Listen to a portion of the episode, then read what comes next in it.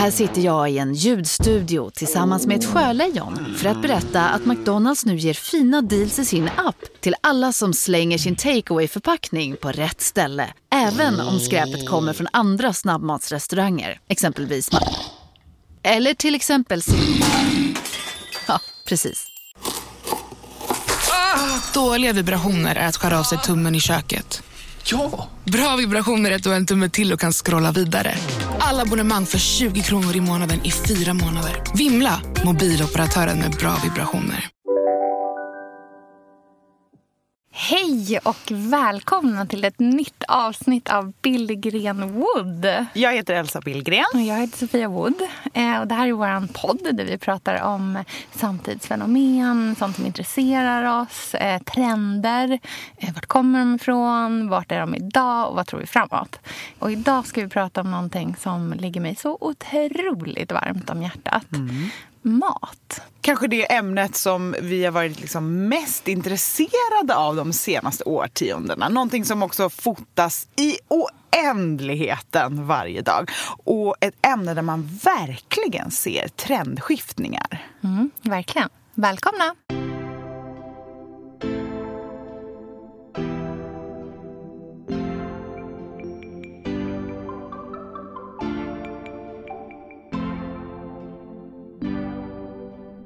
Det är nästan omöjligt att göra bra makaron. Ja, det krävs ju en hel del... eh, Sofia, liksom- det är omöjligt. Jag har försökt. Lila morot Ja. med liksom handslagen yoghurt från lokala lamm... Slår i år. Nej, jag har ingen aning. Jag kommer ihåg att det kostade 69 kronor eller någonting. Ja, det var mycket pengar då. svindyrt. Jag som sparar. Idag ska jag unna mig en grillad focaccia.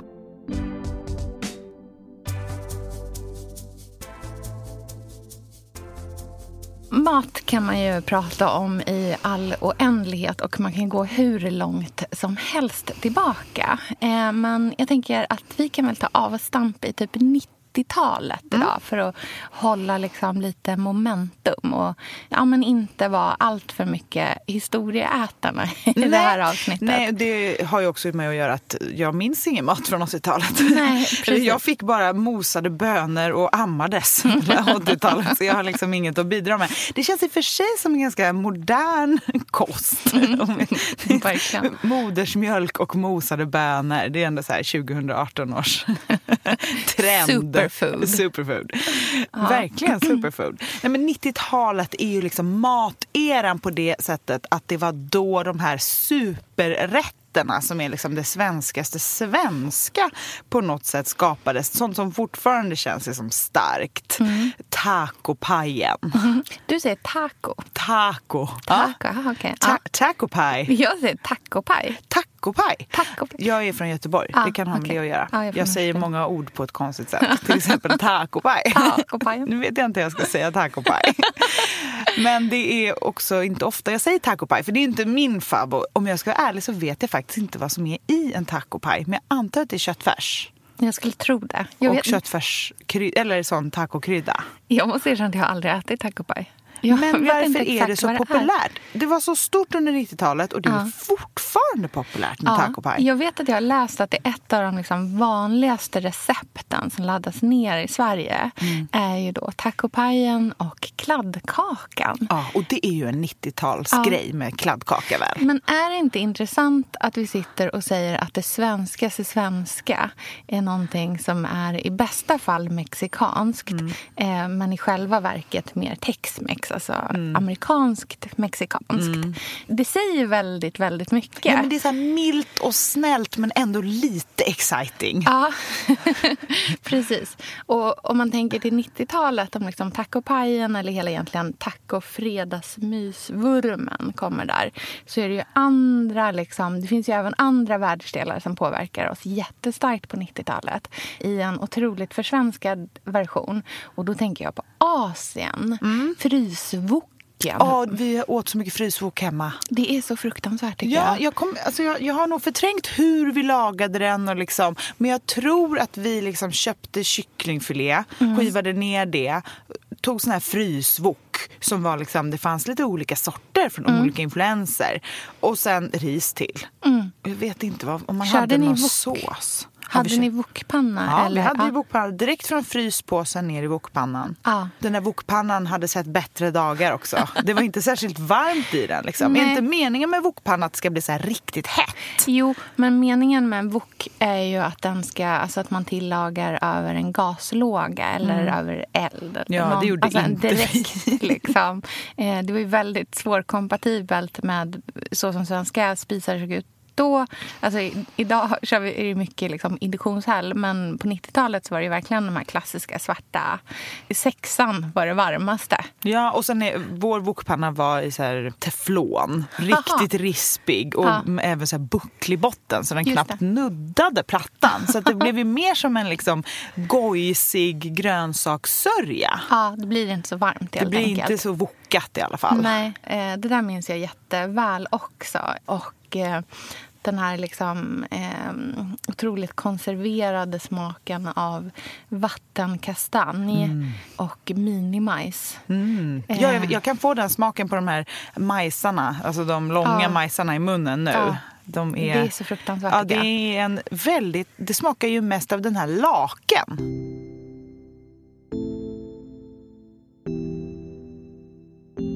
Ett av mina starkaste liksom, 90-tals matminnen var Stinas kyckling. He- För den hette Stinas kyckling va? Det var Mm. Jag inte bara det. Mm. något vi sa i vår familj. Nej, jag tror att den hette det. Eh, du menar de här som kommer de här stora... aluminiumfolieformar. Ja, så man och så bara tog mycket bort olja.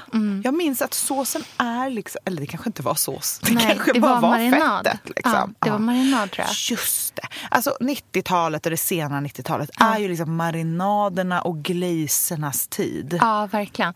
Jag tänker väldigt mycket på fransk örtkrydda Mm. eh, i relation till Stinas kyckling. Och mm. egentligen, mm, om man tänker på liksom hela crème fraîche-vurmen Mm. som också någonstans sammanfattar 90-talet. Mm. Eh, vi är ju fortfarande ganska crème fraîchiga skulle jag säga. Ja, det är ju enkelt. Ja, men, men just den här fransk örter, Ja. crème fraîche, det, så smakar det. Liksom. Torkad timjan. Den kryddan är 90-tal för mig. Ja, verkligen. Även eh, pastasalladen. Ja. Oj, vad det skulle ätas pastasallad Nej, men- hela jag tiden. åt så äckliga pastasallader under hela min skolgång. Ja. Liksom, varför åt man så Hur mycket i skolan var jag egentligen? Det skulle köpas pastasallader hela tiden. Ja. Fick man ingen skolmat? Varför köpte jag så mycket pastasallader? Men jag tror att pastasallad var liksom ändå så här, jag minns det som att det var så ganska hett. Det var, en, det var verkligen trendmat. Det var det som fanns i mataffären i liksom snabbhyllan. Mm. En sån där liten plastförpackning med sån här plastig grej på Mm. med penne, överkokt, små kuber av ost och skinka. Mm. Men vi lagade jättemycket pastasallad hemma också. Det är ju ändå lite bättre. Med liksom pesto. Pesto pastasallad Mm. och grönsaker, eh, salami och sån här mini-mozzarella. Det åt vi. Så, och soltorkade tomater. Och gud, Toskanska köket Ja. på 90-talet. Gud vad det kom så himla hårt också. De här soltorkade tomaterna. Mm. Det, skulle, det var ju väldigt salt minns jag. Jag kan, liksom, jag kan verkligen så förnimma. När jag tänker på pastasallad då tänker jag nästan inte så mycket på en full skål. Utan jag minns liksom det som kommer till mig starkast. Det är så här, hur det ser ut i botten på en pastasalladsskål. Att det är så otroligt mycket olivolja. Och olivoljan vart ju också en sån megahit på 90-talet. Ja. Alla hade, skulle ha... Det var ju liksom... Men i maten, men det skulle smörjas och det skulle vara i håret Mm. och allting. Men det fick ju en otrolig boom där. Ja, jag kommer ihåg att jag hade ett liksom, prov på hemkunskapen. Det Ja. måste ju varit 90-tal eller Ja. liksom, tidigt 2000-tal då. Och det var liksom om olivoljan. Jag satt Mm. där och svettades. Och jag kommer ihåg att det var liksom det enda jag fick fel på i hela mitt prov. var att jag skrev så här, olivolja är bra. Det är inte lika fett som smör. Så. För det var är den inställningen man hade. Ja. Att så här, det är bättre. Därför är det inte lika fett. Exakt. Och när hon bara rättade så här rött och så bara nej det är lika fett. Nej, det är men- mer fett. Ja, men det är precis. 100 procent fett. Olja är 100 procent Och jag fett. bara, men vad är det som är bra med det då? Jag kunde inte förstå. Nej, precis. Och det är ju ganska intressant för att Eh, allt det här hänger ihop med... Liksom, eh, det, det, är som flera saker som sker samtidigt. Eh, olivoljan blir stort. Pasta blir jättestort i Sverige. Men jag läste att mellan 94 och 95 så växte försäljningen av pasta i Sverige med 12 procent. Mm. Det är enormt. Eh, och just att det liksom blev olika sorters pasta också. tror jag. Att det mm. inte var liksom spaghetti och makaroner längre. Utan mm. Nu pratar vi liksom penne, rigatoni, hela... Mm. Åh gud, de här eh, snäckorna. Ja. Uh. Men jag tror fortfarande att liksom pasta, spaghetti spaghetti, spaghetti bolognese, eh, stuvade makaroner. Mm. Det är en sån del av liksom svenska småbarnsfamiljens liksom mat. Absolut. Så det är, och det kom så starkt där på 90-talet och det är liksom still going strong. Mm. Ja, och jag tror för vår generation som liksom börjar få barn nu så är det väl ganska naturligt att vi lagar där vi själva åt som barn. Liksom. Men, men eh, det som händer då, samtidigt som hela den här pastavurmen växer, olivoljan börjar komma, man börjar prata om bra fett och dåligt fett. Det det är ju också att fetträdslan drabbar det svenska folket. Mm på ett enormt sätt. Ja, det spelar liksom ingen roll att man har hönökaka så länge det är lätt och lagom på och ja, inte ja. riktigt smör. För vad skulle kunna vara farligt med en hönökaka som idag istället är liksom jättefarligt. Eh, men lassa på med äkta smör istället. Mm. Men här är ju liksom eh, minimjölken superlätt och lagom. Men liksom, alternativ. Mm. Och eh, just den här liksom den tomatbaserade maten som man skulle äta. Som man, skulle egentligen liksom, man kunde äta ett berg av spaghetti med tomatkross. Mm. Eh, men gud nåde dig om det var liksom en ostbit till också. Uh. Eh, och det är väldigt intressant, för det här är väldigt nyligen. Uh. Och det här har vi ju vänt helt tvärtom med gud, ja. idag.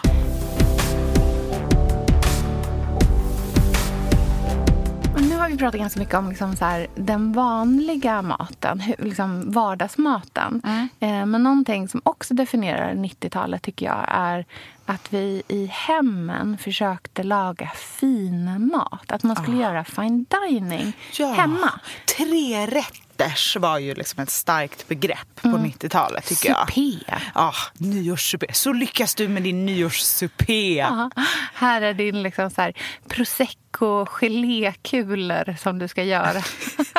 ja, det skulle vara så avancerat och ja. man skulle verkligen ha liksom restaurang hemma. Mm. Och jag ser verkligen dukningen framför mig med en så här, den lila tygtablett, silvrig tallrik mm. med en till tallrik med en linneservett i en silverservettring. Alltså så mm. många grejer. Mm. Och det ska se ut som ett liksom slott. Mm. Otroligt avancerat. Eh, här börjar vi ju liksom ge oss på allt från risotto och panna cotta till liksom sushin som man ska mm. göra själv. Mm. Och ja, men verkligen så här fine dining. Gud vad jag minns hur man liksom letade över hela stan för att hitta liksom, japanskt ris. Ja. Och så vett vettig fisk. Har den här varit fryst? Det var sån förvirring över det här sushi-makandet. Liksom. Ja. Och jag, på tal om maki, jag har fortfarande de där små liksom, eh, bambumattorna hemma i, ja. i lådan som har använt en halv gång och liksom gett upp och gått ner och köpt sushi. Men man var ändå tvungen att ha alla ingredienser ja. och tillbehör. In absurd. Och det skulle göras bitar och det var rullar och det var hela, liksom, hela varianten. Och jag minns just så här, idag eh, skulle jag säga att jag liksom är bättre på att laga mat än vad jag var då.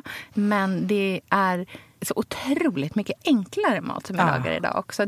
Jag, har inte, jag kan inte minnas när jag stod och lagade någonting senast där jag verkligen var så här, och hur i helskotta ska jag få till det här? Och det här är så pilligt och svårt. När stod man senast i köket och bara oj, oj, oj, nu är det svårt. Ja, men 90-talet är liksom garnityrernas årtionde. Mm. Det handlade så mycket om att liksom lägga upp små grejer på rätt sätt och det skulle staplas och lutas och läggas rätt. Och liksom. Spegeln. Oh. På en spegel av valfritt. Valfri sås. Ja.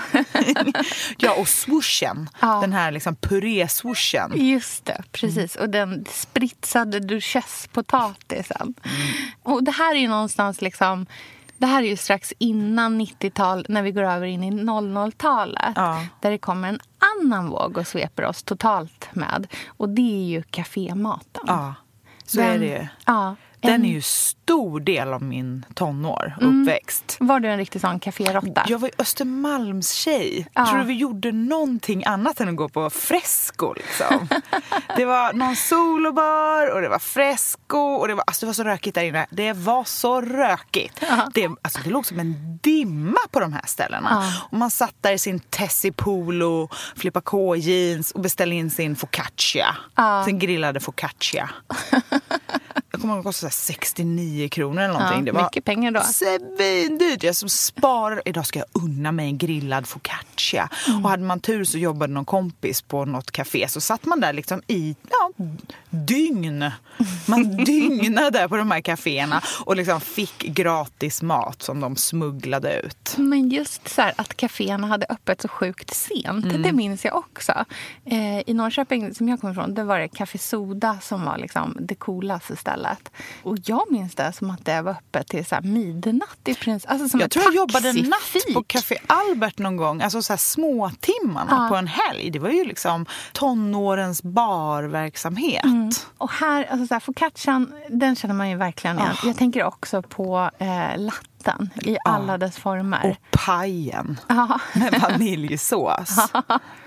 Så otroligt stora portioner. De, det är ju 90 grader vinkel på de pajbitarna. Mm. Och det är ju också här megamuffinsen Mm. kommer.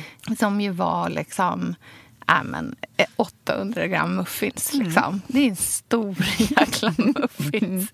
Inte undra på att man hade love handles. Ja. Liksom. Men så tog man lätt och lagom på sin liksom tunnbrödsrullemacka hemma sen. Ja.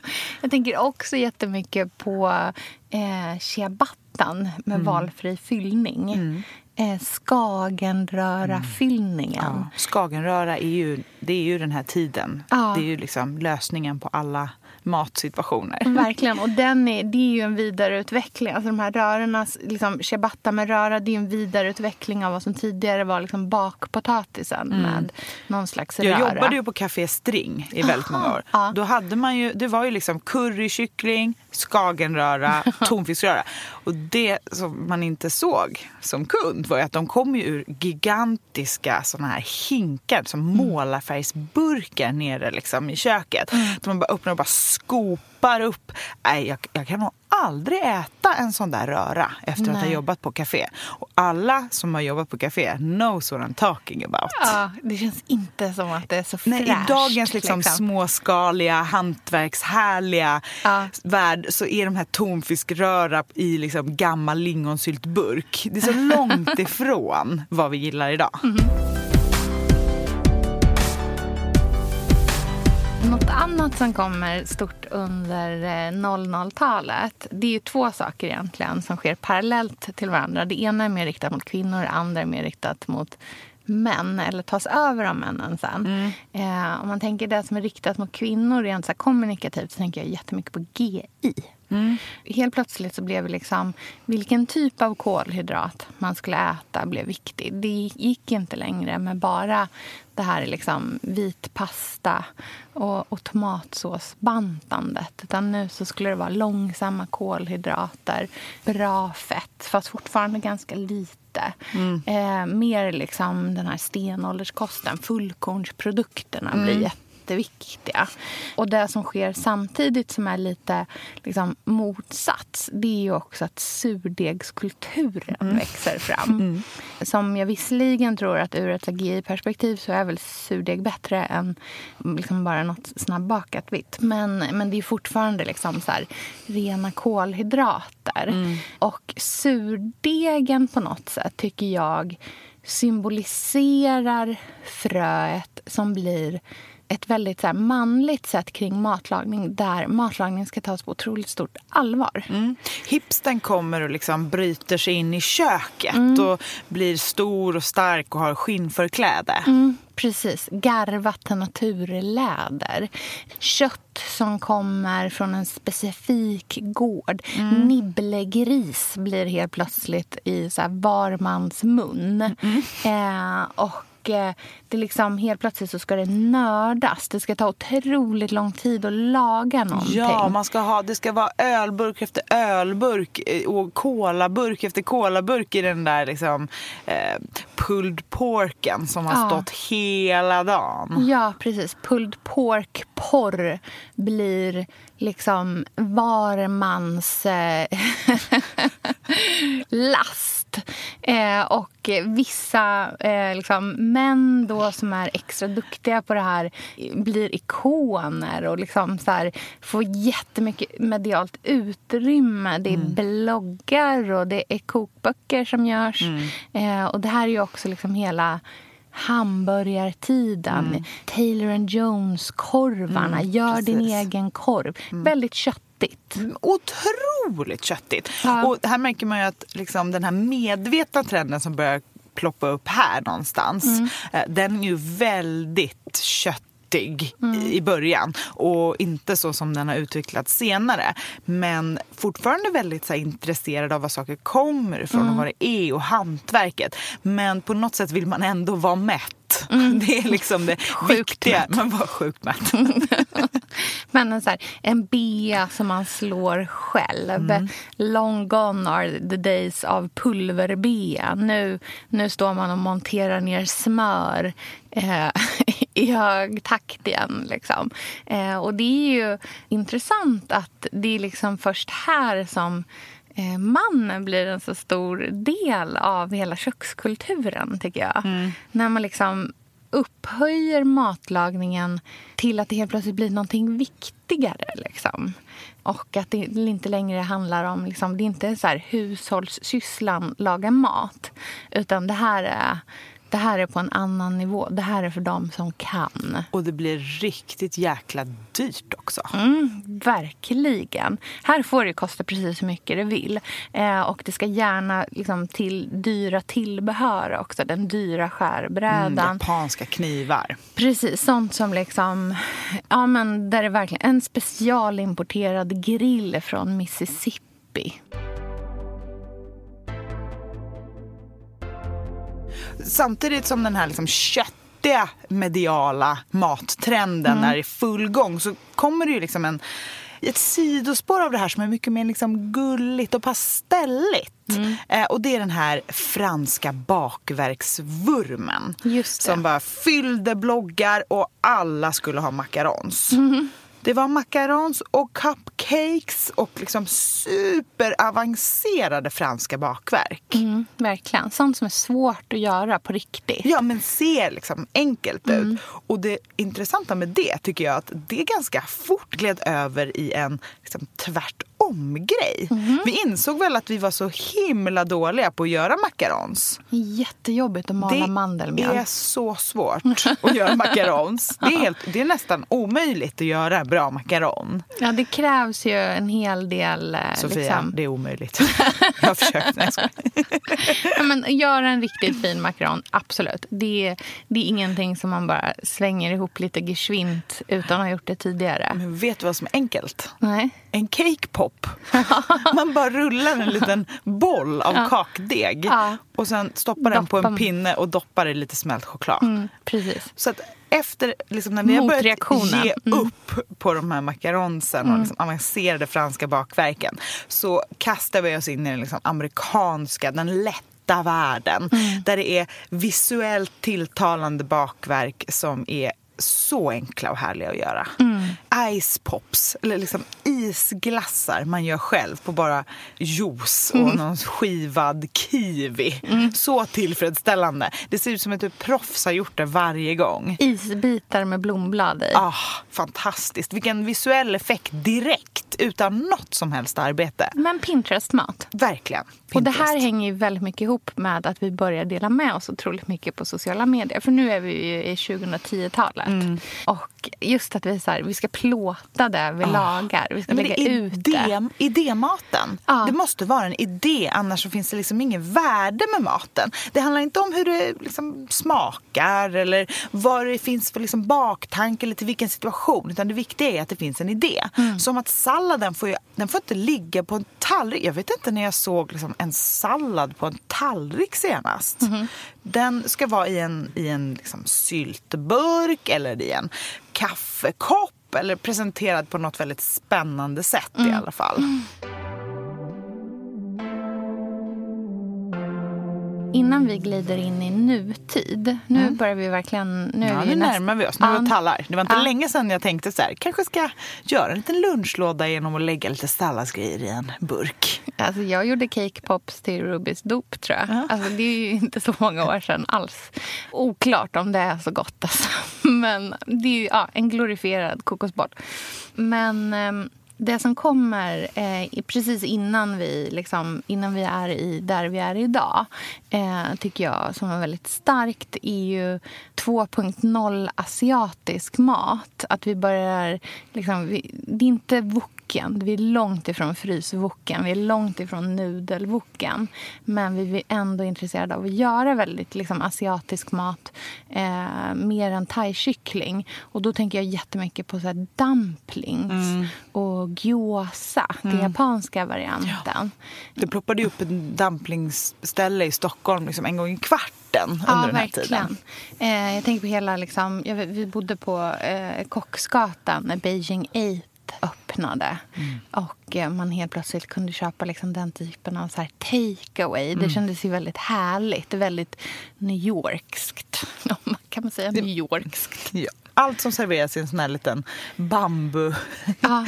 ja, rundel. Gud, edamamebönorna. Mm. Mm. Gå till Kina-li på Ringvägen och köpa räkdumplings mm. som man ångade själv. Mm. Liksom, ja, men ändå så här, inte helt borta ur trendbilden än idag. Nej, det här har ju funnits starkt. Vi gillar ju asiatisk mat. Det är ja. ju gott. Liksom. Det är mycket sälta och mycket fett det är liksom härligt. Mm. Men det har ju glidit över och landat i det som vi gillar mest nu. Mm. Och det är ju ramen. Mm. Och jag kan liksom inte säga ramen utan att typ ordet Netflix kommer upp i mitt huvud. det känns som att det är, det är, som att det, är det bästa Netflix vet. Mm. Hela den här liksom matvurmen idag måste man ju ändå titta på liksom matdokumentären lite ja. för att förstå sig på. Det handlar inte längre om eh, tjusiga uppläggningar alla supén på 90-talet och inte heller liksom att det ska tryckas in massa blomblad i isbitar för att det ska se fint ut. Utan nu vill man lyssna på en gubbe prata i en och en halv timme om varför man ska gräva en stor grop och liksom ha en eld och, där, och på den liksom laga någon spädgris. Mm. Och hur röken silar upp mot himlen och hur livet är fantastiskt och vilket vin man ska ha till det. Eller någon liksom, table ja, helt enkelt. Chef's table. Mm. Och också de här stökiga eh, Tokyo-ställena dit man åker och liksom äter en två kronors ramen under absolut tystnad och det är den godaste matupplevelsen man har haft i hela sitt liv. Precis, det finns där... alltid någonting bakom maten. Ja, verkligen. Att det, det är en historia, det är laddat med någonting mer. Det är inte, liksom, ja, det är inte asiatiskt, det är tempelmat. Eller eh, den personen som lagar din liksom, sushi har det som sitt livsverk. Alltså, tar, de, han har övat i, eh, jag försöker komma ihåg det här avsnittet, han har övat i typ så 12 år innan han får göra den här omeletten som ska vara på mm. sushibiten. Den, Giro Dreams of Sushi är ju alltså, en av de finaste dokumentärerna. Men den, den summerar verkligen vår tids kärlek till inte bara mat utan hantverket mm. mat. Mm, verkligen. Jag följer han David Chang som startade Momofuku i New York eh, på Instagram. Och Han har ju en serie som heter Ugly but delicious som ju är alltså, matporr på så hög mm. nivå så man bara... Alltså det, man ryser i kroppen när man ser den här maten. Allting är liksom krispigt, slurpigt, fett och mm. bara sådär... Oh, man vill bara äta sån mat egentligen. Men det blir också så tydligt att det inte handlar om liksom, krydda någon topp utan att det ska vara lite skitigt och lite mm. okonstlat. Mm, liksom. Verkligen. alla de här liksom serierna egentligen. Det som är intressant eh, är ju att vi plöjer ju det här på Netflix. Men lagar vi maten? Alltså, så mm. Vi vill kolla på serien, men... Sen öppnar vi laptopen och skriver in som tacopaj, recept. Aha, precis. Säga, vi, kollar, vi kollar på serien samtidigt som vi äter en uppvärmd tacopaj-bit. Eh, så det finns ju en diskrepans mellan eh, den här liksom, eh, vurmen kring den upphöjda maten och vem som faktiskt reser till Tokyo och äter en sån där ramen. Eller ännu hellre som har en så fläsksida som har stått och puttrat i 48 timmar hemma. Det är ju ganska få som faktiskt... Alltså det, är en, det är en matkultur som inte nödvändigtvis betyder att vi äter maten. Nej, alltså vi, de, många av oss har ju Instagram idag. Mm. Och vi lägger upp bilder på mat vi tycker är vacker, god och inspirerande. Mm. Ofta när man är ute eller någon härlig frukost. Det är väldigt sällan liksom en tallrik, tallriksmodellen tallrik man får se. Mm. Men jag undrar, äter vi inte vanlig mat längre? Eller är det faktiskt det vi gör? Mm. Precis som vi alltid gjort, bara mm. att vi inte visar upp det längre. Mm, men jag tror verkligen att du har rätt i det. Att det liksom så här, eh, vad vi visar upp och vad vi faktiskt äter oftast inte är samma sak. Vad är liksom en standardrätt i din familj? Du har ändå liksom två små barn. Ja. Eh, men det bästa min dotter vet är om jag gör en carbonara till henne. Mm. Det skulle jag aldrig plåta och Nej. lägga upp. Varför Även... inte? Alltså för att det, det ser ut som så kladdpasta. Liksom. Ja, eh, plus att hon vill ha sin carbonara med gröna ärtor i. Ja. Eh, och det är inte... Det här är intressant, för det är ju inte korrekt. Nej. Alltså det är inte så en carbonara ska vara. Nu, now we're getting somewhere. Ja. Precis. Det är inte så en carbonara ska vara. Jag gör en så till henne för hon tycker att den är god så. Hon älskar ärtor. Mm. Men för att den är fel så skulle inte jag plåta den och lägga Nej. upp den. Just för att jag, jag är medveten om det. Liksom. Mm. Eh, sen så är det liksom en någorlunda korrekt carbonara. Det är inte mm. grädde i den till exempel. Nej. Men den är ändå liksom det är ju en försvenskad variant. Eh, det är här som det liksom är det här äktheten i maten som vi idoliserar. Mm. Och sen vad vi faktiskt äter. Att liksom mm. här, om det inte är äkta så, så för mig så känns inte det som att det har liksom det behöver inte porträtteras då på något Nej. sätt. Jag, jag brukar göra korv fast med kalkonkorv. Ja. För att det liksom, jag vet inte om det är för att min mamma aldrig ätit rött kött men alltid använt kalkon istället. Mm. Så jag tror mm. att det är det. Men jag skulle aldrig lägga upp det för det är inte tillräckligt rätt. Nej, precis. Det känns ju otroligt otrendigt. Liksom. Men där tycker jag faktiskt också är intressant för det vet att du skrev på din blogg någon gång också om när du hade lagt upp ett recept med kött i. Mm. Och att responsen var Ja. Ganska jag la upp ett recept med kyckling. Ja. Och jag tyckte att det var ett ganska tipsigt inlägg. För jag skrev liksom hur jag gör med min bjärekyckling mm. som är en så här fin, så mm. bra kyckling som det går på något sätt. Att mm. få tag på. Dyr och liksom väldigt god tycker mm. jag. Eh, hur jag gör för att den ska bli riktigt saftig. Mm. Jag använder liksom, jag bryner den i panna och sen sätter jag folie på stekpannan mm. och drar ner värmen och liksom öser och vänder och låter den liksom som som om det vore i ugnen men gör det på stekpannan för att det är lättare. Så jag liksom delade med mig av alla de här tipsen mm. och skrev noga och jag tyckte det såg vackert ut mm. också. Men det gick fort så fick jag mycket eh, kommentarer med folk som liksom inte visste vad de skulle göra av det här med att de nu tittar på döda djur i mm. min blogg. Mm. Och det hade inte hänt för bara något år sedan. Mm. Jag har ju bloggat i tio år, så mm. jag har ju lagt upp recept under alla de här åren. Mm.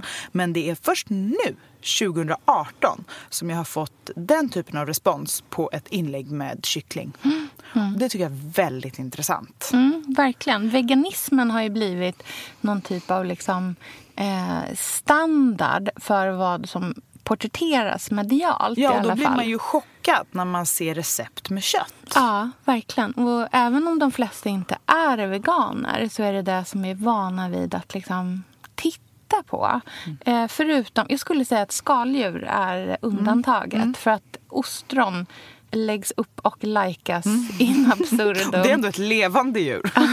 Precis. Eh, men också liksom så här, ja, men hela så här, fredagsräkan.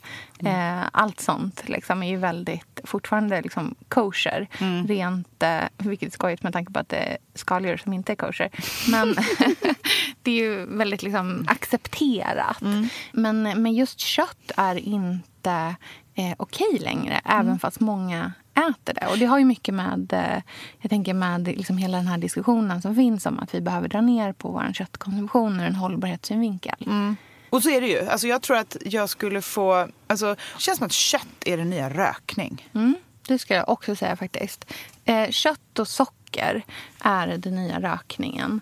Fett och grönsaker är den nya hälsomaten. Och pratar man hälsomat så har vi också blivit otroligt mycket mer avancerade i vad det är idag. Jag tänker allt från liksom, ja, men när superfooden och superseeds kom in i vårt liv mm. för inte alls så länge sedan.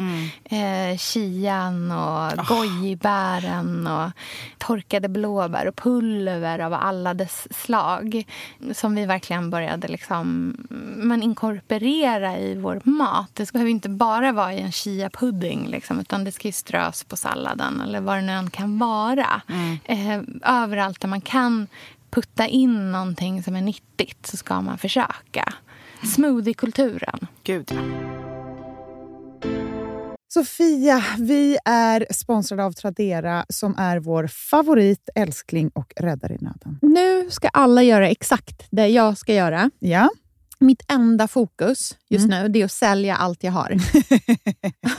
och Jag ska göra det på Tradera. Och, och jag vill rekommendera ja. alla att göra Men det. Så skönt att slippa ha typ loppis på gården och ingen kommer.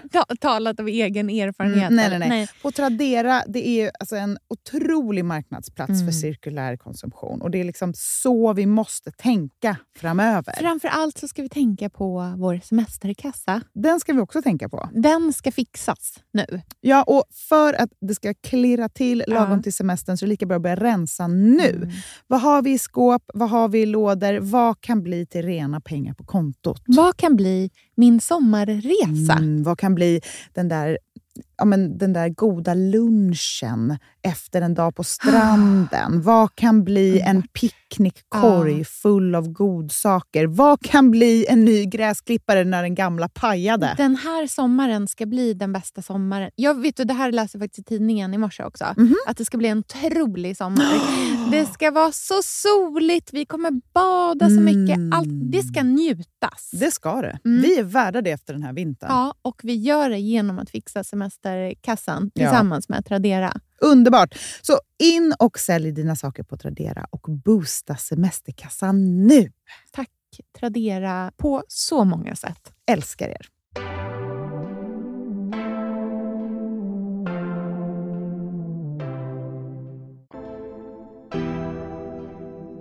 Och vi måste ju nämna kungen på mm. det här. Mm. Avokadomackan. Mm. Det är ju liksom vår tids triumfkort av mat. Det är en macka, det är inte ens en hel rätt. Den är vegansk, den är vacker och det ligger ett hantverk bakom. Ja, och den är lättplåtad. Den är så lättfotad. Ja. Och någon som är superduktig på att både skära avokadon perfekt mm. och också fota den är ju Siri Barje. Oh. Eller Olive Hummer som mm. hon heter på Instagram. Mm. Som jag följer. Följer du? Självklart. Det är ju matinspiration utan dess like. Mm. Och nu är det lite extra kul för oss för mm. att hon eh, står ju där nere i receptionen och väntar på ja. att vi ska gå och hämta henne. Ja. Så att henne ska vi ju verkligen bombardera med frågor om hur framtidens mattrender ser ut. För om det är någon som vet så är det ju hon. Verkligen. Mm. Hej! Gud vad mysigt! Vårt lilla rum. Hur mår du? Jag mår bra, jag mår bra. du kan sitta här så delar jag och Sofia på Ja men nice. Du har ju 79 000 följare på Instagram. Det är mm. ju som jag och Sofia tillsammans. så vi är ärade att du är här idag. jag är ärad för att jag får komma. Ja, så härligt. Mm. Du är ju verkligen, både din Instagram och din kokbok som du har släppt. Mm. Ett, ett stekt ägg är också middag. Den har jag hemma. Ja, så härligt. Tackar, ja. Det känns ju som att så här, du har ju verkligen eh, fångat nutiden i mat. Både visuellt mm. eh, men också liksom i så här hela känslan och vilken typ av mat det är och ja, men vilka rätter det är som mm. du lagar. Mm. Eh, hur kommer det sig att du eh, liksom hamnade i allt det här? Mina föräldrar har alltid lagat jättemycket mat mm. i hela mitt liv. Och väl alltid tyckt att det har varit roligt att laga mat. Mm. Jag kom aldrig hem och mamma var så åh gud nu måste jag laga det här eller pappa liksom. Utan Mm. det var bara så här, ah, men gud vi kan göra det här och det här. Och det har nog spilt över väldigt, väldigt mycket på mig. Mm. Eh, så det är ju den första liksom, stora biten. Och sen älskade jag att eh, läsa kokböcker när jag var barn. Mm. Mina föräldrar berättade att jag typ började läsa kokböcker när jag var så fem år gammal. Och då hade vi den här P.O. Company. Jag vet inte om ni Mm. Ja. minns den? Rocky Mm. Food. Det är Ja. också typiskt så här 90-talsmat. Alltså, och den, den, och Rosendals trädgård Ja, tycker jag är precis, här Monica- 90-talets kokböcker så himla Ex- mycket. Mm. Ja, verkligen. Och jag älskade dem. Eh, och mamma och pappa uppmuntrade alltid det. Mm. Och sen så bara liksom eh, har det fortsatt genom hela livet. Sen visste inte jag vad jag ville göra efter mm, jag hade slutat gymnasiet. Så jag gjorde lite så här strögrejer. Men sen så hittade jag en kockutbildning. Mm. Och så sökte jag dit och så kom jag in i Grythyttan. Så jag gick kockutbildning tre år. Mm. Men sen har jag alltid vetat att jag inte ville bli kock-kock, stå i ett kök. Utan jag vill göra mer visuellt. Mm, jobba mer visuellt. Mm. Och då bara gjorde jag det. Alltså jag startade ju bloggen. Och sen så ju mer den liksom fick snurr, desto mer börjar man ju jobba med det. Och sen så blev Insta- startade Instagram. Och när den började gå bättre så fick det snurr. Och då lär man sig väldigt, väldigt mycket på vägen, tycker jag. Eh, Så allt har ju växt organiskt om man säger så. Jag har inte gått någon skola i matstyling eller foto eller någonting. Utan tycker du om någonting och gör det mycket så blir du ganska bra på det efter ett tag. För att man dedikerar sig så mycket till det. Det är kanske därför din stil är så konsekvent också. För att den verkligen så här utgår från vad du själv gillar. Ja, jag, jag hoppas, jag tror det. Och sen, men sen tänker man ju också, vad, ja jo men såklart, jo det blir, alltså, men jag tänker också så här, vad tycker andra är kul att titta? Alltså det gör man ju också alltid. Ja, för det tänkte jag fråga. Vad får du mest likes på? Vad märker du att folk vill se?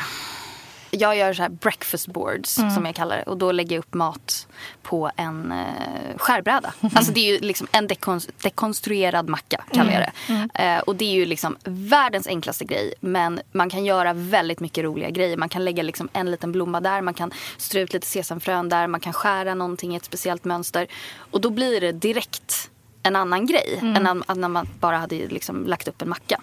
Så de, de tycker folk väldigt mycket om. Varför tror du att folk gillar dem då?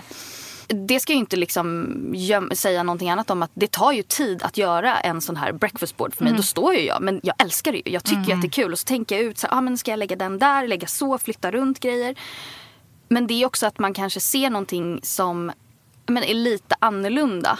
Jag vet inte, alltså, man vill ju alltid liksom inspirera. Jag vet inte, men jag, hu- jag tittar ju på saker som jag typ inte riktigt kan göra. Eller som jag inte riktigt hinner göra. Och så försöker jag kanske apa efter så att det blir Just min det. stil.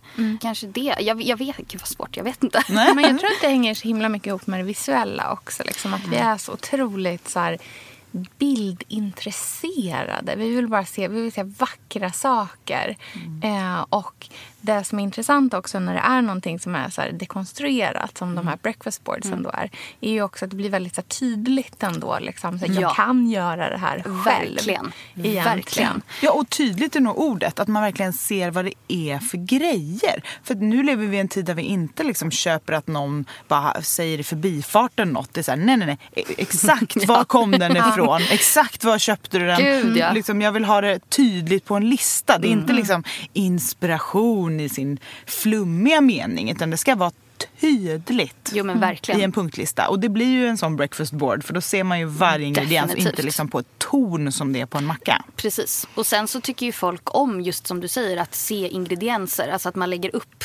Alltså det vet ju, det gör ju ni också. Att man liksom, ska man laga någonting så lägger man upp ingredienserna först. Tar en bild. Det är ju folk älskar ju det. För att då, som du säger, man är tydlig. Man Såklart. så här, mise en place. Ja men, ja, men typ. precis. Ja, men det är precis det det Ja. är. Och det är ju det, det är då det är lätt att göra, göra samma sak. Mm, jag älskar dina Instagram stories också. Jag tycker det är så roligt. Just när man får följa med så steg för steg. Det är verkligen så här mitt så här tunnelbanetitter. Är det liksom. sant? Ja, så här bara, åh, så här äggröra med scallions typ. Liksom. Man bara mys. Det här är så. Ja, men det, jag, jag, det är samma sak där. Jag försöker tänka så här, men vad, vad tycker jag om att titta på? Ja. Alltså, och så följer man några sådana och så är det så här, men gud det här är ju supermysigt. Mm. Okej, då provar jag att göra. Precis. Jag har en kompis, han bara, men du borde, du borde liksom redigera mer och så borde du göra mer så. Han ville ha det mer liksom så här Uppstyrt. fixat. Och Ja. jag bara, nej men det går inte. Det är Nej. helt fel. Det ska vara bara så här, okej men nu blev det fel eller nu hände det. Ja. Det är ju det man vill åt. Precis, och där tänker jag att det är det som är stories också. Ja, så här, det vill man precis. inte ska vara så fixat och Nej. fint. Det är ju det som är main-feeden. Där kanske det är precis. liksom redigerat. Och... Slutbilden på Ja, rätten i precis. rätt ljus. och, och färgerna uppdragna lite. Definitivt. Kan vi prata om hur du redigerar dina bilder? Absolut. Hur gör du steg för steg, nu? Steg för steg. Nu tydligt. Nu skickar du mig en lista på Det är inte så komplicerat. Eh, Jag tar ju alltid med mobilen. Eh, Jag har köpt en svindyr digitalkamera och höll på med det ett tag och tyckte bilderna blev så jäkla fula. så jag la ner det helt. Och det är ju också, jag gillar instant. Det är ju det Instagram är. Man tar en bild och så åker den upp. Så alltid med mobilen. Och sen har jag alltid samma filter. mm, vilket? Eh, F2. Mm, VSI. mitt gamla favoritfilter. Ja, det är en- Men du vet, nu umgås jag med Sofia. Nu är jag över på A6-sidan. Ja, jag vet inte ens vad det är. För jag har inte uppdaterat min VSCO. Men för nu har jag lämnat A6. Och vilken är nu du har jag, på nu? Nu är jag inne på något helt Alltså jag gör ju den här Vi ska- vi pratar HB1 också, eller vad den heter. Vi pratar om VSCO cam. Ja, alla och det. den Ja, måste ju alla Ja. som är intresserade av Instagram Ja, ladda det ner. är ju Jag verkligen- vet att vissa kör så här Lightroom eller eh, Snapseed eh, mellansteg. Men jag tycker inte att det behövs. Jag har Snapseed. Faktiskt, jag, eh, en, komp eller en kompis, en så här, in, Instagram-kompis från USA kom till Sverige och vi sågs. Och så frågade jag henne, det är ju så man frågar, när man, Instagram och man så här, tycker någon tar fina bilder, det är ju första frågan. Hur redigerar du? Ja, det är det jag vill exakt. veta. Det är så roligt. Och då, det här var ju bara några veckor sedan, eller typ några månader sedan. Och då visade hon mig Snapseed. Och det, den tycker jag faktiskt är schysst. För att man kan liksom pinpointa och lysa upp lite. Det absolut viktigaste med bilder, det är ju att man tar i dagsljus. ja. Det Aldrig spelar ingen roll vilket ljus. filter du har om Nej. du inte tar det i dagsljus. Så, Exakt. så det, är också, det är mitt bästa tips. Mm, du är det en vet riktig jag- sån eh, ehm, plåta på fönsterbräde. Ja, Mm. utan tvekan. Jag är extremt petig med ljuset. Funkar inte ljuset då lägger jag inte upp bilden. Där är jag liksom stenhård. Jag Eh, håller med faktiskt. Men vad gör du efter du har valt F2? Är det full muff på den eller drar du ner Oftast. den? Ah, oh, okej. Men Det är Oftast. mycket blått i den. Ja, det är väldigt, alltså, men det beror ju också på. Grön botten. Ja, det är det. Men jag jobbar ju mycket med ljud. Jag bara, ja. men jag jobbar ju nästan bara med vita underlag Ja. i princip. Så att då Eh, funkar det, Och då liksom. funkar det. Alternativt att jag håller i. Eh, och då syns, alltså underlag, jag brukar inte, utan för mig är det viktigt att maten kommer fram. Underlaget är inte lika, det är ganska sekundärt tycker jag. Men ja, det beror ju självklart på vad det är. Men oftast full på VSI och cam. Men känner jag att det är så här, åh jävlar nu sticker det i ögonen. Då går jag in och drar ner den lite. Och sen är den klar. Det är så alltså? Det är ingen kontrast, inget extra Jo men ljus? ibland lite. Men på, på Instagram alltså. Att man liksom bara typ lägger Aha, upp den du lite. Inte, du lägger inte upp något, för jag brukar alltid lägga in lite rosa i den för att den är så grön. Du har inga såna, nej. för det är mycket grönt i dina bilder. Jag Det är det väldigt mycket grönt. Eh, så det är nej. ju avokadosarna här och sånt. Precis. Nej, alltså det...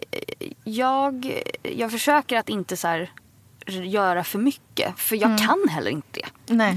Alltså, jag har bästa kompis som är fotograf. Hon är ju liksom fenomenal. Hon ju, kan ju gå in och liksom så här, men jag känner det där är inte mitt område. Nej, och då vågar inte jag för maten. pill, då vågar inte jag pilla för mycket. Nej. Men eh, du sa ju avokado nu. Vi måste ju prata om avokadon Ja. också. När började du med avokado? Du måste ha varit en av de första som började hålla på med en sån där skivad avokado. Ja, gud, jag vet inte. Nej, det, tro, det tror jag Nej, faktiskt inte. inte, men- men, nej, men det, alltså, det är så jävla gott. Gud vad jag svär mycket. Det är Det så gör himla inget, himla gott. Ja, vad bra. här. Eh, nej, men för då, jag måste tänka på det annars. Eh, nej, men det är ju så sjukt gott. Ja. Alltså det är ju det det handlar om. Liksom. Bara mosad avokado, det är ju allting. Med bara salt, peppar, olivolja. Och lite citron. Vad har du för hang-ups just nu som du liksom äter ofta? Nej men alltså knäckebröd. Alltså det, jag säger det varje gång jag äter frukost. Men det är det jag, alltså knäckebröd äter jag varje dag. Jag skulle inte kunna leva utan knäckebröd. Och det är alltid samma knäckebröd. Eh, det är ett, Vilket är det? kan jag säga märke Ja, och sånt? ja, här är Eh, det. Här är eh, Vasa, eh, Vasa Sport. Ja. Bra. Alltså det är liksom, min pappa och det, han har köpt det till oss i, alltså sen jag var barn. Det har alltid funnits hemma hos oss. Eh, och det, och liksom, finns det inte två eh, hemma hos alltså två sådana där långa, vad heter det, brödgrej och jävlar. Så, så var det, jag bara blir så ivrig. Så var det så här, då var det så här, nu är det någonting som Ingen är fel. har någonsin, någonsin varit så här ivrig angående knäckebröd. Men det är, jag, jag vill, alltså för det, det är luftigt, det är knaprigt, det är krisp, alltså det är liksom allting. Det här är ju spons waiting to happen. Ja, det jag kommer vet. komma hem till dig. Min. Men- treåriga men- son började gråta häromdagen för att han fick sånt vanligt. Liksom. För han vill bara ha vika knäcke som ska vara brutet. Ja. Och sen så hade min man gjort en vanlig... Jag gör alltid på det till honom. Och så hade min man gjort på sånt vanligt liksom, sport, någon så här husman. Liksom. Sån som är färdig fyrkant. Och Otis började storgråta. Och så här försökte skrapa det av tungan och bara Jag vill ha riktig hård macka. Det här är inte bra. Det är inte bra. För Han det- är också seriös med sitt knäckebröd. det är precis. viktigt. Jag tror att det är en sån grej som man är så här, man, det är en sort man ska ha. Liksom. Mm. Man snör in på en variant.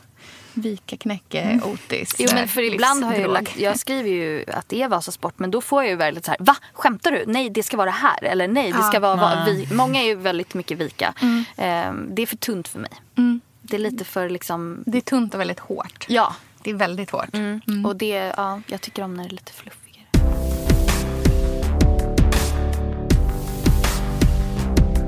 Men du, framåt då? Framåt, ja. Ja, då vad tror jag... du är liksom nästa grej? Om vi om vi är inne i liksom avokadomackan, Mm. Chia-puddingen. det pocherade ägget, ägget överhuvudtaget. Ja, ägget är ju- liksom, det här, jag vet inte om ni läser Bon Appetit Magazine, Mm. den amerikanska.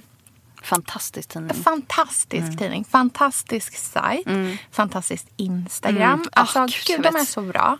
Eh, så följer ni inte det, så gå in på Bon Appetit Mag, tror jag de heter på Instagram.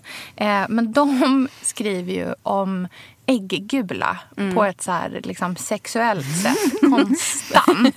eh, och även, det var någon som jag läste, att det var no, för de la själva upp, någon som hade räknat hur många gånger det stod jammy yolk i eh, så här, ett nummer. Och det var så här bara, nu har jag gått igenom tidningen, det står på 28 ställen. Du skojar? Ja. Och då Bara, vet de inte, de är inte ens medvetna om det. Liksom. Nej, det är ändå precis. lite Den här. Mm, perfekt kokta ägggulan. Liksom. Den är ju du väldigt inne på också skulle jag säga. Nu. Men Mm, Ja, vad tror precis. du framåt då? Alltså jag tror, jag har gjort en liten trendspaning. Gud, jag, bara, jag är så himla trendspanare. Det är, Mm, men ja. men ehm, alltså, jag ska börja med att säga jag tror att ägget alltid kommer vara inne. Jag tror att avokadon är på väg. Ja. Någonstans, annanstans. Eh, för den är inte jätteklimatsmart och det är lite olika sådana där aspekter. Men ägget tror jag alltid, liksom, äggulan, det är, det är som du säger, det är nästan något sexuellt. Alltså när det liksom, Trots liksom hela kyckling... ja, För tyvärr. den här, jag menar, kycklingindustrin är ju en av de mest häcklade, får man säga så, i sammanhanget. Du blev så. Jag, bara, jag var med om en sak på min blogg. Det satte spår. kycklingrecept och blev helt nerröstad. Nej, men, Jo, men, ja. ja, men jag tycker det är intressant att eh, det, det är en så stor skillnad på ägg-approachen och kyckling-approachen. Ja, verkligen. Alltså menar du äta ägg versus att äta kyckling? Eller? Ja.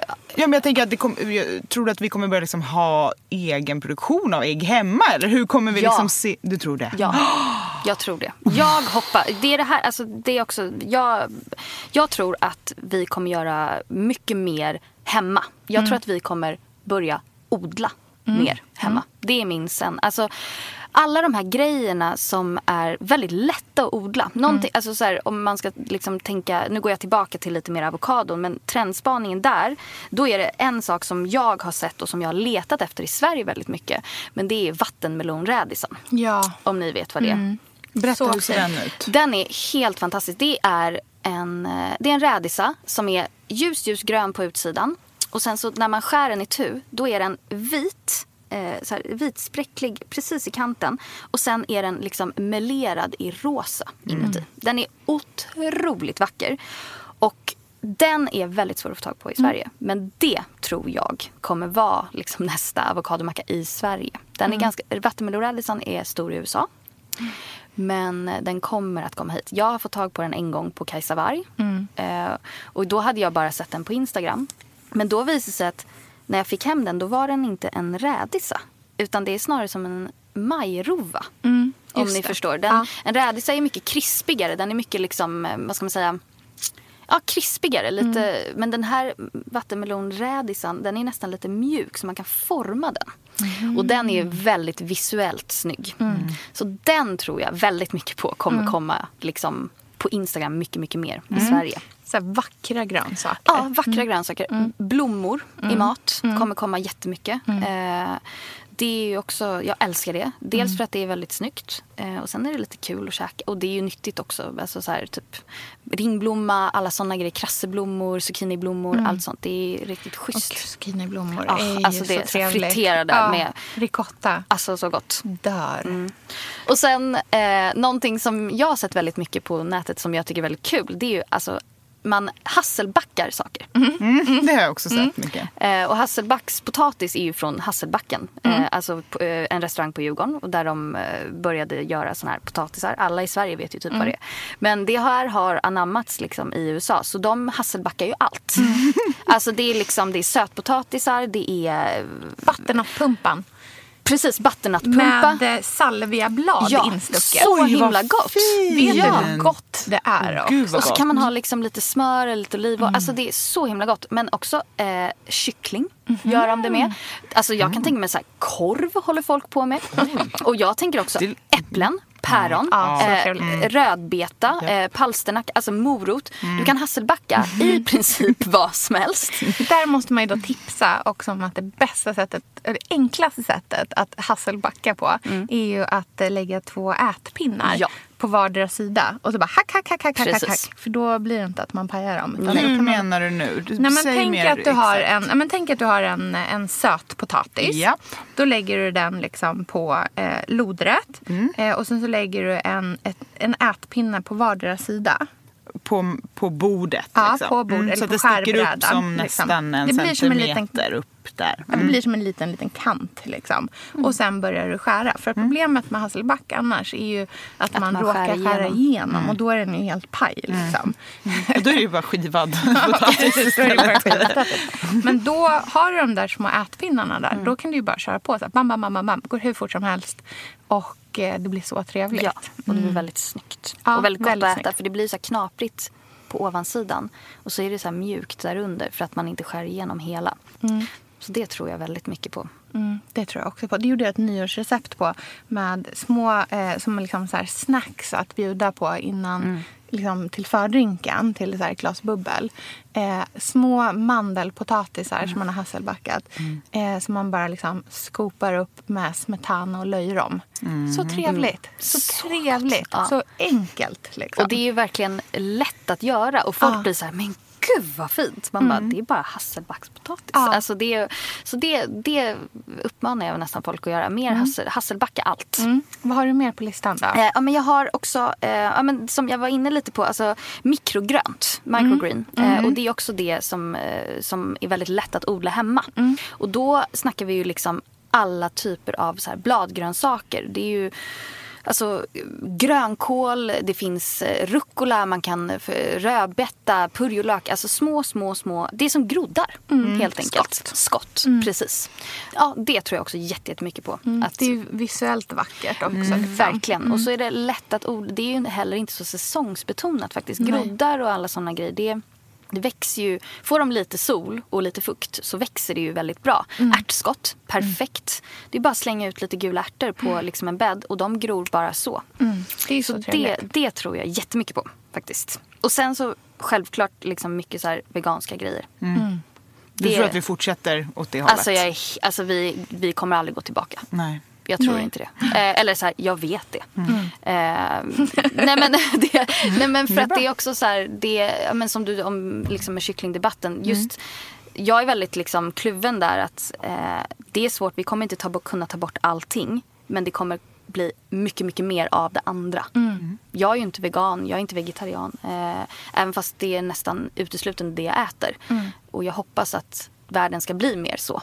Att man, eh, men jag tror också mycket att vi är produkter av vårt samhälle. Så här, jag växte inte upp med vegetarisk mat. Nej. Och ja, men då är, det är svårt.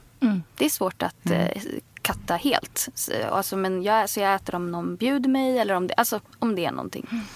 Men eh, jag fick ju barn nu i september och vi ger honom helt vegetariskt. Mm. Har vi bestämt. För att Ja, för att han är en annan, han är en annan, del, liksom annan, annan tid. Mm. Och då tror jag att liksom den kommer bli mycket, mycket starkare. Mm. Slentrianskinkans tid är över. Ja, helt klart. Mm. Så mycket liksom, men också mm, veganska grejer, alltså vegansk mat som, som är, um, men någonting som är väldigt stort nu, vegansk mac and cheese. Mm. Det är ju så här supergrej att det är så här cheesy sås och så är det liksom butternutpumpa och gurkmeja och mm. Sån här näringsgäst liksom. Just det. Och det är ju superhärligt. Jag eh, vet inte, jag har inte lagat det än och inte smakat det heller. Men eh, jag tror inte att det smakar ost. Men det är heller inte liksom det man behöver gå in. Alltså det här kommer smaka som en vanlig mac and cheese. Det kommer smaka som en alternativ mac and cheese. Och det är så intressant med vår tid att det handlar väldigt mycket om att lura ögat också. Ja. Vi vill liksom äter väldigt mycket med hur det ser ut. Extremt mycket. Och minnen och liksom dofter och sådana saker. Verkligen. Ja, men gud Ja. vad roligt. Tack snälla för att du kom Siri. Ja, men tack för det att var så komma. inspirerande. Ja, och om du inte följer Siri på Instagram ännu så gör det. Där heter du Omedelbart. Olive Hummer. Ja, precis.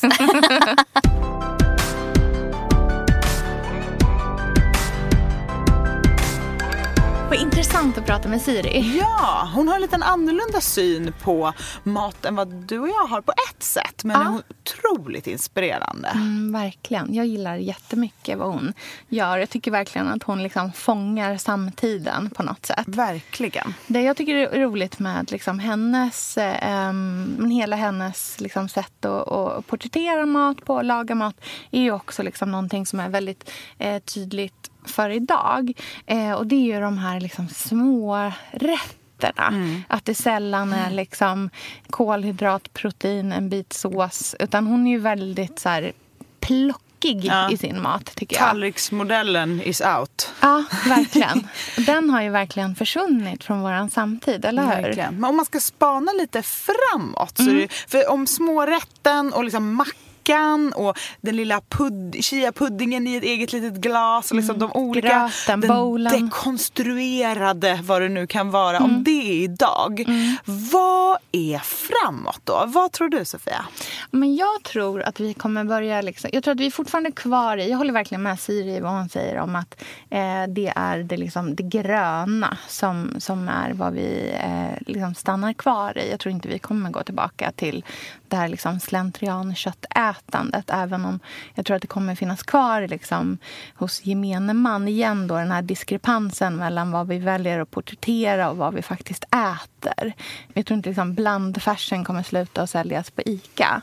Eh, däremot så mm, tror jag att eh, eh, vi kommer eh, börja influeras av lite eh, andra kulturer. Att inte bara nu är vi väldigt mycket liksom i Asien och vi är väldigt mycket i USA. I liksom den moderna så här, Kalifornien, USA-maten. Och eh, jag tror att vi liksom... Jag är jättesugen på Mellanöstern själv framåt. Jag skulle tycka att det var jättehärligt att om ett år eh, bjuda hem en massa vänner på en så persisk fest. Eh, där man liksom igen fortfarande håller kvar i det här med liksom de mindre rätterna eh, och att det är många olika saker eh, och kanske en jätteskål med någonting to share. Liksom. Men, men att det är mer av någon slags liksom, ja, men persisk mat. Eller, det känner jag att jag är jätteinspirerad av framåt. Liksom den användningen av så här, örter och eh, frukt och torkad frukt och bär i maten mer, liksom, på ett mer avancerat sätt än vad det är idag. Jag håller verkligen med dig om det här med liksom det stora bordet och frukt och bär och sånt i mat. Jag hoppas, för nu befinner vi oss på ett fantastiskt ställe när det kommer till liksom grönmat, veganism, men vi är också väldigt mycket liksom den lilla mackan och den här ensamma, den, en- det ensamma målet. Eh, Och det här målet to go. Man ska köpa sin liksom snabba smoothie och dra. Och jag bara önskar och längtar och hoppas och håller alla tummar och tår på att vi kommer stanna upp och äta lite mer snart. Mm. Liksom sitta still. Lite större bord, lite mer delat. Jag mm. längtar efter den här stora tallriken där liksom all mat ligger på. Mm. En, en, ett enormt fat med liksom någon risgrej, någon, någon liksom salsa, mm. lite grönsaker, några liksom bönbiffar, lite blandat och allt på samma tallrik. Och sen mm. så kan man komponera sin egen rätt utifrån det. Mm. Och det tror jag är det nya vet, sättet att banta på. Om vi har gått från liksom fetträdslan till kolhydraträdslan och sockerrädslan eh, så tror jag att det nya sättet att banta på är inte att så helt och hållet utesluta en grupp. Utan jag tror att det nya sättet att vara liksom så här, hälsosam är mindful eating. Alltså att lyssna på sin kropp när man mm. äter mycket mer. Och Det mm. betyder ju att man då måste gå ifrån det här on the go. Liksom, släng i dig någonting medan du springer till nåt annat. Och mm. att man mycket mer liksom stannar upp. Man kanske äter lite mer långsamt. Man känner när man är mätt. Man äter det man är sugen på på riktigt. Mm. Alltså, förstår du vad jag menar? Mm. Att det liksom är mycket mer så här, att det finns en mindfulness mm. i, i maten som man äter. Eh, och på grund av det så kommer man också göra liksom bättre val. Och det är en del av hela self-care-eran som vi hela tiden återkommer mm. till i den här podden. Ja. Men att mindful eating är en del av det. Ja, och också. att vi kanske också är på väg in i en vi-tid istället från den här jag-tiden som ja. vi har befunnit oss i. Verkligen. Men om vi ska avsluta med någonting riktigt härligt då, så mm. måste jag ju fråga. Vad kommer du servera nu på lördag när vi är hembjudna hem till er på middag?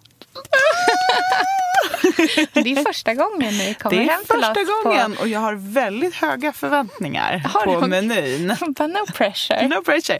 Nej, men du kanske inte har tänkt ut redan nu vad Nej. det blir. Men om du kan ge ett exempel på ja. hur du tänker kring en meny. Ja, men så här är det. Jag har en ganska tydlig så här, matfilosofi eh, som kommer vara det som sätter liksom, agendan för den här middagen också såklart. Eh, och det är att jag är helt och hållet inne på eh, superlyxig, superenkelhet. Mm. Eh, gärna väldigt få saker, mm. men väldigt mycket av dem. Mm. Alltså stor mängd, mm. men inte så stor bredd i vad det är. Och att det som serveras ska vara det absolut bästa. Det kan till exempel vara att jag kommer köpa ett kilo tryffelpecorino. och du kommer få dricka svindyr champagne. Men champagnen kommer serveras i ett dricksglas, mm. inte i ett champagneglas. Eh, och eh, osten kommer stå på en skärbräda mm. med en kniv i. Alltså där jag kommer känna mig som en min... 1600-talskung, tror jag. Ja, men så tycker jag är en härlig känsla. Och det är verkligen så här, så här en jätteskål med jordgubbar. Nu kommer det inte vara jordgubbar för de är inte i säsong. Och det hänger också ihop med det. Men mm. det kan liksom, förstå vad jag menar? Mm. Just den här, så här, enkelheten. Och att det ska vara väldigt avslappnat. Mm. Jag vill att det ska kännas lyxigt och bjussigt. Mm. Men väldigt, väldigt avslappnat. Mm. Jag känner att hela den här 90-tals liksom, fine dining-vurmen. Mm. Det är typ det otrendigaste och det jag är minst sugen på. Eh, mat på ton det tycker jag är fruktansvärt. Mm. Saker som folk inte vet hur de ska äta. Jag serverar mycket hellre en pizza som är uppskuren på ett skärbräde som du får äta med händerna. Mm. Där mozzarellan är influgen samma dag från Neapel. En så här, med någonting som är krångligt eller komplicerat eller svårt. Jag vill att det ska vara liksom sinneligt och kärleksfullt. Eh, och just så här, kärleken till till ingredienserna eh, och genom det kärleken till gästen. Också. Det är intressant hur det har gått från att vara liksom, kunskap i eh, att liksom, laga och puttra och koka och baka mm. till att bli kunskap kring råvaran. Mm. Verkligen. Jag tycker till exempel att så här, en av de trevligaste sakerna att bjuda på det är ju kruditeter eh, som egentligen är en så glorifierad grönsak och dipp. Mm. Fat. Åh, oh, morotsstavar med ja. dipp. Ja. Jag tycker så här, en, är det en vacker morot, mm. inte främmande för att lägg, liksom, göra morot, skära upp moroten. Men När du kommer inte... till mig på Gotland i sommar, då ska du få så mycket lila morot ja. med liksom handslagen yoghurt från lokala lamm slår yoghurt? Nej, jag har ingen aning. Nej, du kommer få... Nej, men vet du vad som är trevligt däremot? Så här, vi, vi, har, vi brukar odla morötter i en så liten låda på vår, i vår trädgård. En sån odlingslåda bara. Och någonting som är så otroligt trevligt det är att dra upp dem så sjukt tidigt så att de verkligen är så jätte, jätte, jättespäda. Och så ska de vara så långa också. Så tvättar man dem noggrant, man låter blasten sitta kvar på. Så gör man eget smör. Det är väldigt enkelt att göra. Eh, med, eh, jag brukar göra ett smör som är... Eh, man rostar en hel vitlök, alltså liksom mm. hela mm. vitlöken, långsamt i ugnen.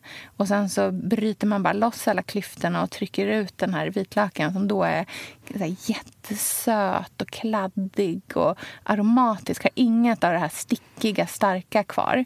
Man trycker ut alla dem och så mosar man dem med liksom så sidan av ett, eh, eh, ett, ett knivblad tillsammans med flingsalt. Och sen så gör man eget smör. Och det är ju enkelt gjort bara om du har en matberedare och grädde. Det är bara att mixa grädden. Och liksom övervispad grädde blir ju till smör. Det börjar med att först blir liksom grädde. Sen börjar den bli grynig och skära sig. Och sen så liksom går ja, det delar sig. Liksom. Häller bort det. Och sen så vänder du i det här rostade vitlöken i smöret. Servera liksom ljuvliga små morötter på en skärbräda gärna då. Tillsammans med så här, en klick av det här eh, smöret och en liten hög flingsalt och några mm. rädisor. Det är så definitionen av elegans, ja. tycker jag. Hade jag inte varit smörfobiker nu, Sofia? Just det, du hatar smör! Det hade jag älskat. Här. Ja, det, är, det är ett helt annat avsnitt. Om fobier. Ja. Nej, men det låter helt ljuvligt. Jag längtar så till på lördag. Ja. Och självklart så måste vi ju liksom, vi filmar lite och lägger upp på vår stories på ja. Billgren Wood. Så får ni hänga med på middagen. Mm, verkligen. Så himla roligt att prata om allt det här idag. Det finns mm. tusen andra saker som man kan ta upp i relation till det här också. Gud ja. Så att det tycker jag att vi nästan får ta ett till avsnitt om vid ett annat tillfälle. Kanske där vi problematiserar maten ja, lite grann kanske också. lite om, eh, liksom, om vår relation till mat mer privat. Mm. Verkligen. Så här, har det alltid varit så här enkelt eller finns det en annan sida mm. av det också? Det låter bra. Mm. Tack så jättemycket för att ni lyssnade idag. Det var så kul. Det var det. Mm. Vi hörs igen nästa vecka. Puss kram. Puss.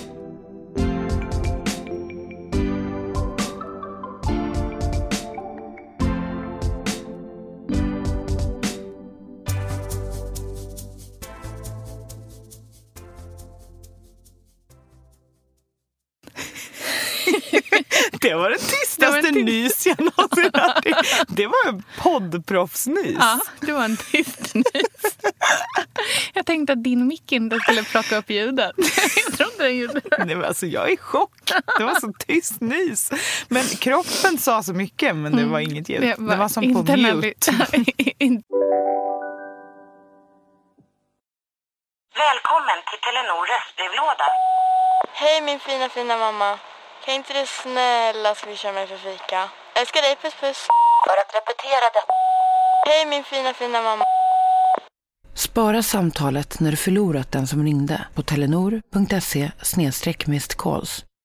Lyssna på en ekonomistats podcast om du vill lära dig mer om döden, livet, kärlek, sex och hur allt hänger ihop med pengar på något sätt. Med mig Pingis. Och med mig Hanna. I samarbete med Nordax Bank. Hej, Synoptik här.